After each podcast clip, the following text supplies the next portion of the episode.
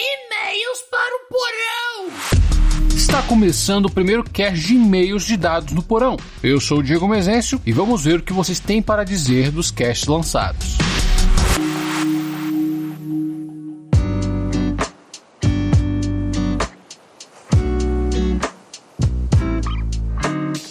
E antes de começarmos, quero agradecer você que escutou os episódios. Eu fico muito contente que tenha reservado seu tempo para poder escutar aqui as minhas loucuras sobre RPG e processo criativo. Isso já me deixou muito feliz. Todos os feedbacks até então foram muito positivos. Isso mostra que estou no caminho certo. Ah, e eu tenho uma errata para poder fazer do cast número 3, a efetividade do personagem. Em dado momento do cast, quando falei sobre metagame, eu cometi uma gafe feia. Escuta só.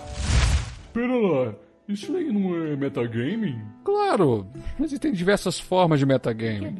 A que vemos como pejorativa seria a prática de transpor um conhecimento que o jogador tem para o personagem que não tem acesso a esse conhecimento. E o exemplo que dei é outra forma, pois trata de um conhecimento que o personagem tem por conta da sua profissão ou da história dele. Ele é um caçador de monstros, ou ele é um bardo erudito, ou um mago com muitos anos de estudo. O personagem vive naquele universo. Com certeza ele sabe muito mais que o jogador. É muito perigoso essa discriminação de todo tipo de meta. É prejudicial até mesmo para um mero exercício de suposição do personagem foi um erro de coerência muito brabo, cara. E eu culpo a minha falta de atenção e sono também quando escrevi o roteiro e editei o episódio. Então eu vou retratar o que eu disse nessa parte. Não existe diversos tipos de meta, só existe dois mesmo. O meta positivo, que seria a capacidade de raciocínio lógico do personagem, embasando nos conhecimentos que de alguma forma ele possui, mas que não foi concedida pelo narrador essa informação. Essas informações elas seriam obtidas através da classe do personagem e também do seu background. E a outra forma de meta é a negativa, que seria o jogador imputar um conhecimento ao personagem que não possui condição ou capacidade de obtê-la. Eu também usei erroneamente o termo discriminar ao invés de discriminar. Não só isso, que foi fruto da minha incongruência, disse que é muito perigoso fazer discriminação dos metas. Eu retiro o que eu disse nessa parte é necessário que façamos a discriminação desses dois tipos de meta para que possamos ter um jogo legal. O personagem do jogador precisa fazer um exercício de suposição lógica para poder embasar as suas atitudes. Se isso for negado, a agência do jogador estaria sendo limada. Diego! Ah, Diego! Oi. Quem tá ali digitando aí? Pera, aquilo ali é uma máquina de datilografia? Ah, ah sim, é, é o truado dragão careca. Vamos ver o que ele tá fazendo. Perdido naquele lugar desconhecido, o pobre aventureiro se reencontrou no sorriso de uma bela dama. Ah, não, muito romântico, muito romântico. Ah, deixa eu ver. Ai, eu ainda não me acostumei com essa máquina. Hum, já sei. Ouvindo o chamado do lobo, o ousado aventureiro se despediu de sua amada e seguiu seu caminho. Ah, ficou bem melhor. Acreditava que o destino era algo inevitável e, como descobriu que já era aguardado naquele lugar e que seus amigos viriam, partiu e fez sua morada nas montanhas foram dias e noites convivendo junto aos Ashani, os protetores da nascente. Mas o destemido pássaro dourado ainda aguardava. E de tanto esperar, acabou se tornando o próprio tempo. Então. Peraí. Tem alguém me escutando? Ah, sim. Olá, pessoal. É, ficaram curiosos para ouvir a sequência dessa história? Esse é um trecho do nosso mais recente episódio especial de RPG chamado Onde os Fracos Vão Talvez. Um episódio do podcast Dragão Careca. É só procurar por Dragão Careca no Spotify e descobrir mais sobre essa nossa aventura. Toda quinta-feira espero te ver por lá. Até.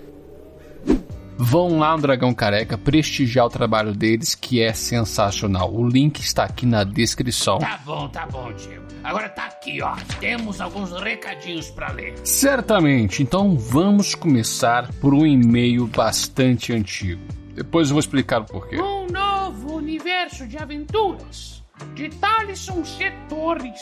Alôs, alôs, meu querido amigo. Achou que não ia mandar e-mail, né? Achou errado, mestre. Cara, parabéns pelo cast, não só pela qualidade de assuntos e técnica de edição, mas também por trazer a sua vivência como mestre e jogador de RPG para essa comunidade que precisa cada vez mais desse tipo de conteúdo. Como orelha inicial do podcast, eu fico muito contente de que esse projeto saiu do papel e que ele perdure por muitos anos mais. Sempre estarei acompanhando e pode mandar os áudios brutos que ouço sempre que quiser. Abraços e beijos. Esse e-mail do meu querido amigo Thaleson é do dia 27 de fevereiro de 2021. Isso mesmo, fevereiro do ano passado. Eu brinco que o Thaleson foi o meu ouvinte beta, porque eu quando eu comecei a gravar os episódios do NP, eu estava terminando a faculdade para poder iniciar 2022 com uma boa gaveta de conteúdo que me permitisse fazer episódios com qualidade e assuntos com que eu de fato estaria interessado em comentar. E Tarson, muito obrigado pela paciência e pelo tempo dedicado para poder escutar as minhas loucuras. Próximo. Esse não tem título, mas é da Laura Peixoto. Olá, gostaria de dizer que adorei o podcast. Sou uma mestra iniciante e seu primeiro episódio já foi muito útil. Gostei muito do seu método de abordagem do assunto e os NPCs do seu porão são ótimos. Com certeza seguirei ouvindo. Atenciosamente, Laura Peixoto. Laura, muito obrigado por suas palavras. Eu espero que meus casts de alguma forma ajude nessa empreitada que é ser uma mestra iniciante. E só por isso eu já sou seu fã. Sinta-se à vontade para compartilhar suas primeiras experiências. Um dos objetivos da no Porão, além de contribuir para a comunidade com uma outra perspectiva, é mostrar o lado do narrador de uma forma mais humana. Ah, tá, tá, tá. Agora vamos para o próximo e-mail.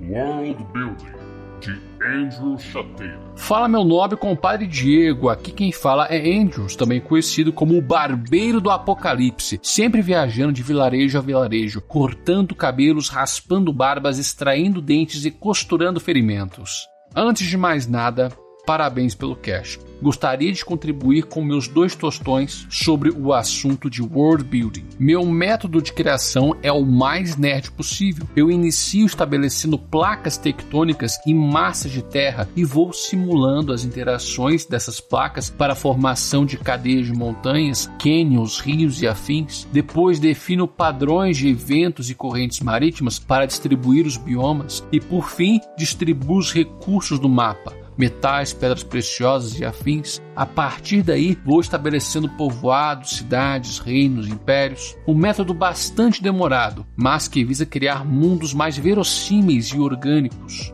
Novamente, parabéns pelo cast. Angel Chateira, o barbeiro do apocalipse. Caraca, Angels, é um nível hardcore de world building. Eu acho muito legal você ter compartilhado isso, porque mostra que pessoas podem partir de princípios diferentes de criação. Enquanto alguns partem de um princípio teológico, a cosmologia que deu fruto a toda a criação, uma atividade direta das divindades, outros já vêm de uma aproximação mais científica. E há quem apenas foca em uma determinada região e os costumes dali, o que reforça o meu ponto. World building é um hobby por si só, e ele pode ser tratado por diferentes formatos e referências. Muito obrigado por ter reservado o seu tempo para mandar o um e-mail e escutar o cast. O último recadinho, e esse não veio por e-mail, foi pelo direct do Instagram. Isso mesmo. E vamos ver com a devida autorização da pessoa. Pedro Cinchelero. Peço perdão caso eu tenha errado a pronunciar seu nome, Pedro. Vamos por partes. A montagem do cast com orcs, goblins, ou seja lá qual for as criaturas do seu porão, tem a capacidade de fazer perguntas que nós, ouvintes, estamos fazendo no mesmo momento. Suas explicações, montagem de conceito do episódio e descrição de toda a forma de pensamento seu, não sei se esse é o seu objetivo, mas consigo fazer parte da sua cabeça e do seu porão. É como se eu pudesse te ver divagando sobre temas por infinitas formas de pensamento. Cara, incrível mesmo, parabéns. E sobre o tema a criação de mundos, como pode nunca eu ter pensado ativamente sobre, mas entender tão bem? E a explicação sobre as formas de narrativa e mais, realmente algo na medida certa, com algumas partes técnicas suficientes para eu quase não entender, acompanhado de uma explicação rápida durante toda a conversa que estamos tendo. Realmente,